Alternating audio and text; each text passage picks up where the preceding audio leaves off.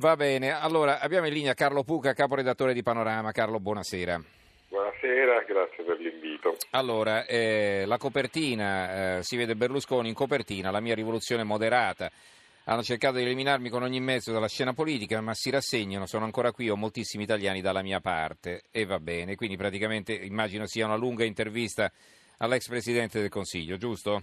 Sì, è una lunga intervista tratta dal, dal nuovo libro di Bruno Vespa, che si intitola Soli al comando, di cui abbiamo, diciamo, un'anticipazione che il libro ancora deve uscire, quindi è, diciamo, è un'intervista molto appassionata, moderata, diciamo, nei, eh, nei termini. Anni, devo dire un'intervista anche molto autentica, nel senso che parla di eh, cose anche eh, come dire, critiche o comunque eh, sensibili, ecco. Ehm, non so, si può parlare del programma di governo, per dire, già adesso, diciamo, abbastanza avanzato, eh, almeno nelle ipotesi, la flat tax, eh, un reddito, diciamo, di inclusione per, uh, per gli italiani meno abbienti, e si può parlare, si può, si può citare di questa lunghissima intervista uh, l'esclusione assoluta della possibilità che Angelino Alfano e Alternativa Popolare possano rientrare nell'alveo del centrodestra, uh, si addirittura ipotizza una squadra uh, di governo che sarà composta per la gran parte di ministri esterni alla politica. Mm-hmm. Ehm, che poi c'è intervenuto Salvini probabilmente, sì, sulle vostre anticipazioni, ha detto, esatto, di ministri ne parleremo in un secondo tempo, pensiamo a vincere, esatto, l'elezione, esatto. No? Devo dire che non è che abbia fatto nomi, eh. ha mm-hmm. semplicemente detto, appunto, che in linea di principio saranno ministri, appunto, estranei al mondo della politica, diciamo, uh-huh. come, come vuole la Novelbac, ecco, diciamo così. Allora, e mm. c'è appunto una serie di cose che lui dice, intervista molto, chi, chi è appassionato di Berlusconi e berlusconismo, insomma, è invitato mm. a leggerla, ecco. Diciamo. Benissimo, quali sono gli altri argomenti che ci vuoi segnalare?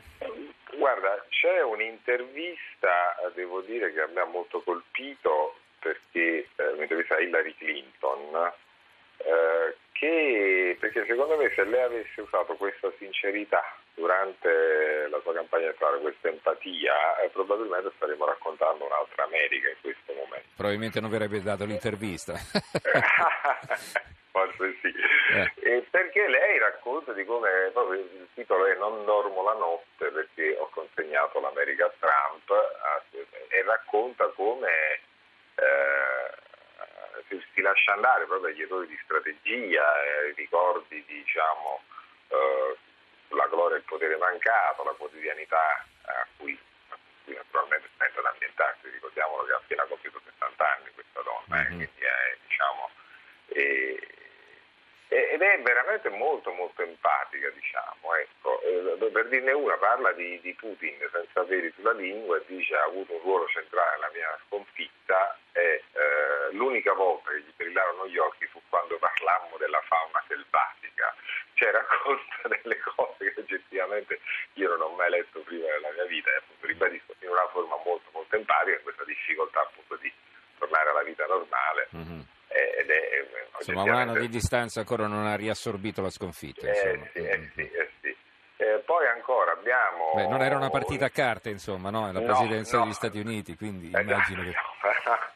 Molto, diciamo, se si ha qualche problema a elaborare il lutto, ecco. eh, sa, metabolizzare una sconfitta del genere è veramente, credo, Mm-mm. molto complicato, ma d'altronde ci sono tanti studi per, per uscire dall'intervista che spiegano come, quando finisce anche l'attività da Presidente degli Stati Uniti, si entra in una specie di eh, depressione in qualche modo, perché ti manca appunto la quotidianità di fare il Presidente, ci vuole la quotidianità di non farlo il Presidente, Mm-hmm. è ancora più dura, ecco. Certo.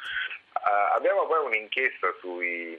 sui vitalizi, perché abbiamo messo insieme due cose, cioè il, il ministro Padoan che ha spiegato come aumentare l'età pensionabile dal duemiladiciannove sia un obbligo assoluto, perché si dovrà andare in pensione a sessantasette anni, appunto, poi continua ad aumentare, però intanto, però, nonostante tutte le riforme, nonostante tutte le attenuazioni del, del, del problema dei vitalizi, si continua comunque ad andare in pensione a sessanta anni da parlamentari, e grazie a regole molto molto vantaggiose. eh, ricordo anche che se passasse la proposta Richetti, quella che vorrebbero votare sia i cinque Stelle e pare anche Renzi, secondo tutti nelle sedute di relazione, si risparmierebbero circa centoquarantotto milioni di euro ogni anno mm-hmm. eh, per i vitalizi del Parlamento delle Regioni. E, e se poi si calcolasse, se questo lo dice l'I N P S, eh, le pensioni politiche, le pensioni politiche attraverso il metodo contributivo, si risparmierebbe il quaranta per cento. Ricordiamo anche qui che nel Forne- la legge Fornero nel duemiladodici ha esteso a tutti i lavoratori il contributivo, mm-hmm. eh, quindi non si capisce perché appunto anche questo mondo della politica, non per fare gli antipolitici a tutti i costi, però no, no. comunque eh, ci sono dei... dei, dei, dei, dei però vedi, sono anni e anni che ne parliamo, evidentemente eh, non appunto. ci sentono, insomma, no, non è questione no, no, di demagogie, no, che esatto, proprio, insomma... No, eh. è un, diciamo, sono privilegi anacronistici ormai, mm-hmm. eh, come, come l'auto blu, un tempo... Attenzione sempre a distinguere l'auto blu dall'auto di servizio, dal, uh, dall'auto di scorta, eh, perché sono sì, sì, no, parliamo di privilegi, no, chiaramente, privilegi, per carità. Mm.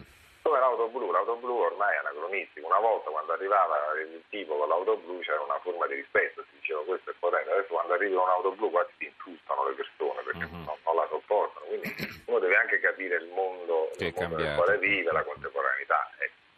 E poi vorrei citare anche questa inchiesta che abbiamo fatto sulla uh, stazione di, di Afragola, la stazione di alta velocità di, di Afragola, progettata da questa artista, da Irid a Veneristica, però vuota, e, e che anche le varie fermate della metropolitana, che sono straordinariamente belle perché sono tutte opere d'arte a Napoli, sono uh, diciamo si paga il biglietto fondamentalmente per vedere le stazioni, perché i treni non passano, l'azienda uh-huh. mobilità è al, dis- al dissesto, cioè è sempre questo gioco di contrasti a me che tortura il mio sud, eh, perché hai diciamo, una stazione bellissima, delle metropolitane, una metropolitana straordinaria, ma poi non hai servizi fondamentali uh-huh. e questo oggettivamente uh-huh. passa poi con la qualità della vita, fa contro la qualità della vita delle persone.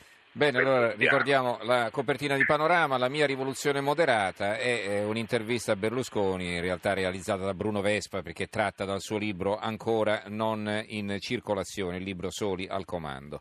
Va bene, ci ha presentato questo numero di Panorama in edicola fra qualche ora Carlo Puca, caporedattore del settimanale. Grazie Puca e buonanotte. Grazie, grazie e buonanotte.